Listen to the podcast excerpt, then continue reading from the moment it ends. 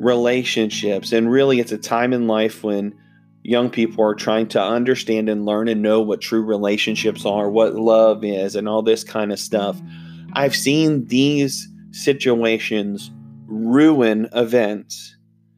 Hey guys, so I sat this morning and even the past day or so and just kind of thought a little bit in my mind, reflecting on Wednesday night and looking back over my notes a little bit, and kind of went back and forth on whether or not to really do a rewind for this week's class, as I mentioned on Wednesday night. But ultimately, just came to the thought and feeling that we did need to go ahead and do one, and it was good to go ahead and do one because this is an important topic. Um, since Wednesday night, I've had several parents contact me uh, or Beth and thank us for addressing the topic and kind of going over it some because the fact is, this is something that's needed. So, I'm quickly going to just review a few of the things that I mentioned on Wednesday night, especially in the avenue of rules, so to speak, for us and for our group, for our facility, uh, for classes, changing times, different things like that. But I also want to jump into the scriptural reference and the reason why I did focus on a couple of these things.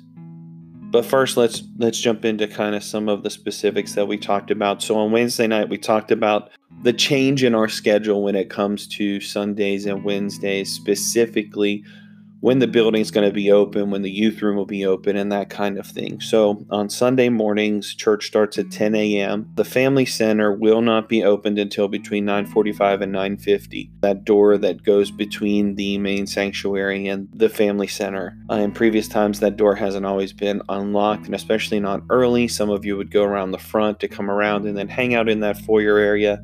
Uh, but we're going to stop that from now going forward. So that side door will be open between 9:45 and 9:50. Um, on Wednesday nights, we know service starts at 7:30. Same door will be opened between 7:15 and 7:20, and not before youth are to stay in the sanctuary until these times that I just mentioned. understand some parents get there early because of obligations with music and the end sound and different things like that. Some show up a little bit early to pray. Well, that's fine. But we ask that all students stay in the sanctuary in the main building until times when we go ahead and open up the building. Gym itself at times has kind of been a free for all where if you get there early run in there and shoot around, play around, whatever, we're going to stop that as well. The gym is not going to be a free for all. It is closed unless otherwise told. Now, that being said, we're not trying to be fun suckers and take away the chance to maybe hang out or have a little bit of fellowship or fun before service on Wednesday nights. So there will be some Wednesday nights where we'll post. We post on Facebook or we'll send a message out through our GroupMe app or something everybody know that hey maybe this wednesday night or uh, on a specific date we're going to open the gym maybe at 7 o'clock. You can come in shoot some basketball or maybe play some volleyball or whatever and, and kind of hang around and play a little bit. There will be occasional times where that will be open but as a rule of thumb that is no longer open as a free-for-all and is only allowed to be open if there is adult more specifically a youth staff member that is available to be there to chaperone or to supervise. No youth, and I'm I'm adding extra emphasis here. Absolutely no youth are permitted in the family center for any reason without an adult, without a youth staff member there. All of the adjacent rooms and uh, the other side of the building the classrooms, the kitchen, the evangelist quarters, the storage rooms, the closets. All these areas are completely and totally off limits to our students unless advised. For instance, we go there on a on a night to clean up or maybe to set up for an event that's coming up. And obviously, in those cases, we'll be asking students to go to certain areas and grab things or help set up chairs or this or that or the. That is the exemption that uh, standard will be. Those areas are off limits unless you're asked to be in those areas for a specific reason. Another topic or area, and maybe a reason why we kind of address this a little bit, is because as we get into teenage years, students are to notice guys or girls and the whole like and dating and however you want to label it becomes the big thing.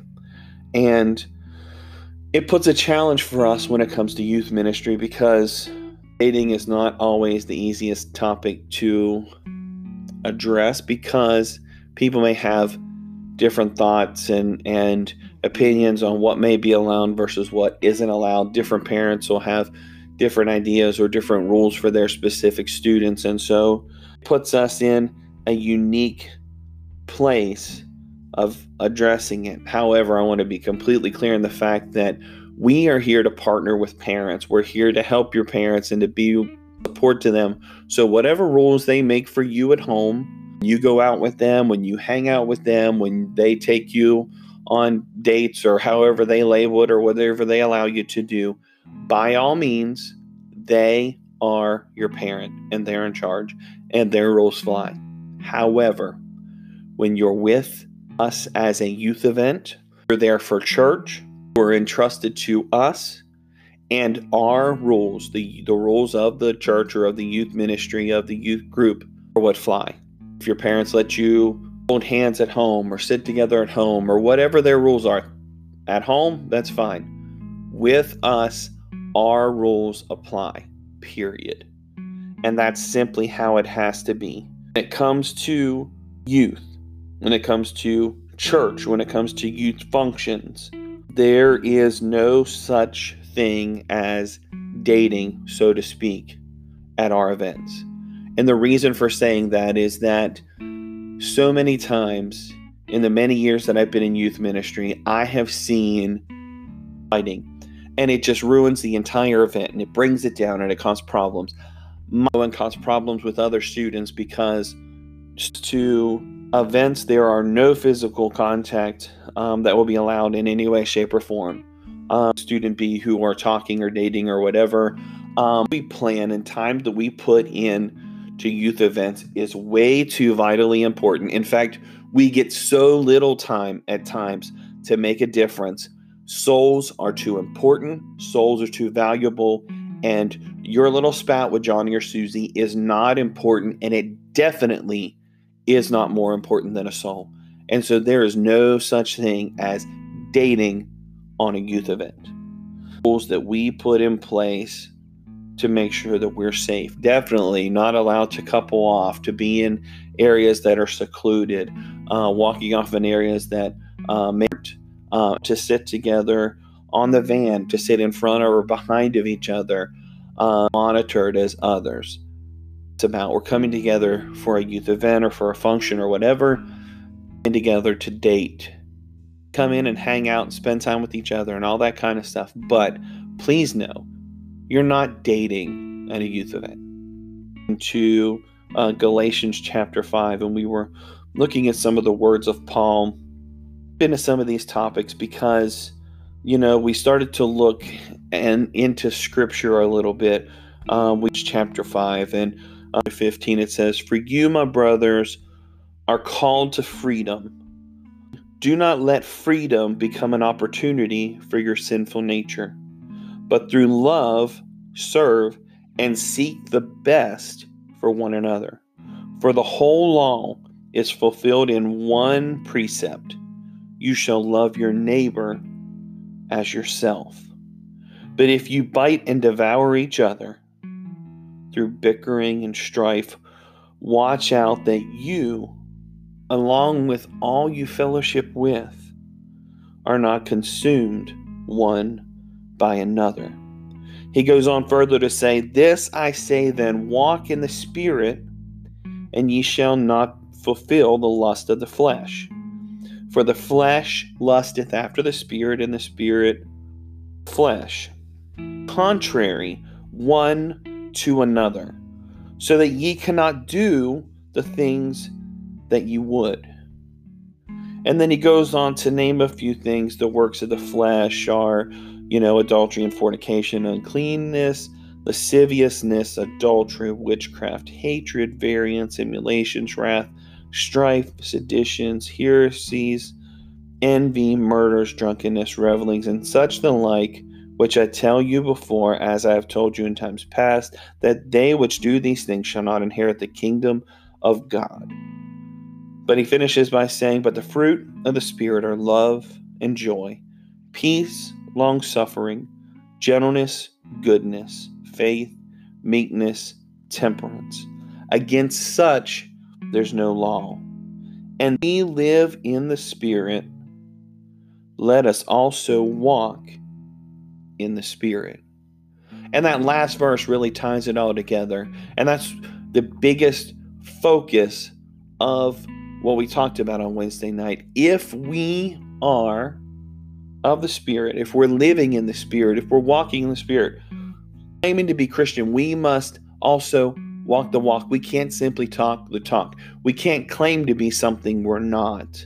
Uh, for us to set ourselves up, to guard ourselves, and to put ourselves in positions that doesn't allow us to walk into these areas. Earlier in the scripture, when when he talks about maybe not falling under the law we're not being subject to the law, what he was saying was that if we put ourselves in bad positions, we're going to fall into bad situations. That's just how it is.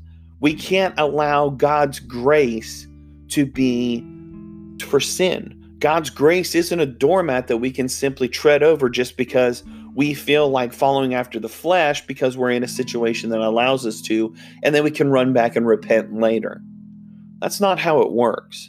And we have to be oh so careful that we don't take advantage of the grace of God just because He offers us grace or just because He offers us forgiveness. Saying, I'm sorry. But it's saying, I'm turning away from sin. You cannot willingly sin with the thought of, I'm going to repent later because you're completely negating the whole reason of sin is because of repentance. And repentance of sin, remission, grace. We need to allow ourselves to be put in situations that we don't set ourselves up to fail. I also feel at times that that as young people we struggle with truly understanding what love is. Feeling in our stomach and all that kind of stuff and it's she gives me goosebumps and my stomach goes upside down and all this kind of stuff. To be way way way way more than just that little feeling. Relationships are built on trust, they're built on communication.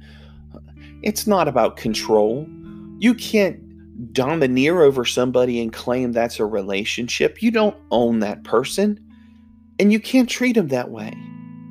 We need to promote communication within our group as friends, lifting each other up, talking with each other. Just because a guy and a girl have a conversation doesn't mean that they're running off to get married or that they're trying to date.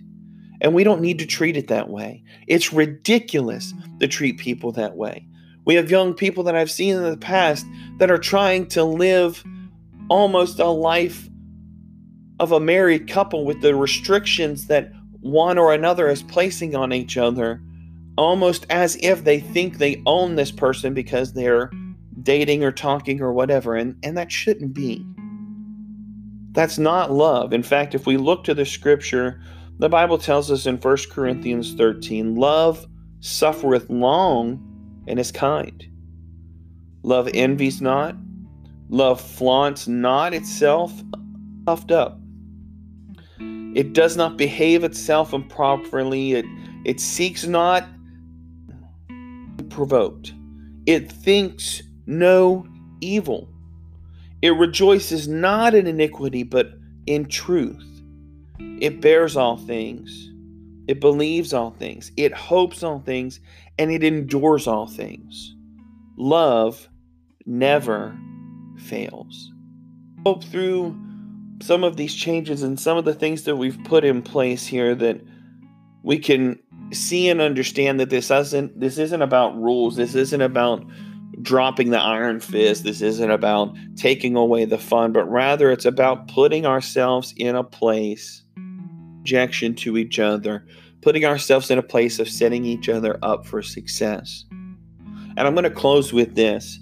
Um, Wednesday night, I mentioned the fact that there's already been little talkings back and forth about a situation that happened recently, and individuals almost acting as if this is all because of one person or, or two people or one happening or whatever. And that's not the case. In fact, it's been long overdue because I've seen young people as we've started to see some of the group get to a point where they're a little bit older and they're recognizing each other and they're starting to talk or date or again whatever you want to call it um, push these boundaries and really understand or know why those boundaries are there. And so it's important for us to understand and know.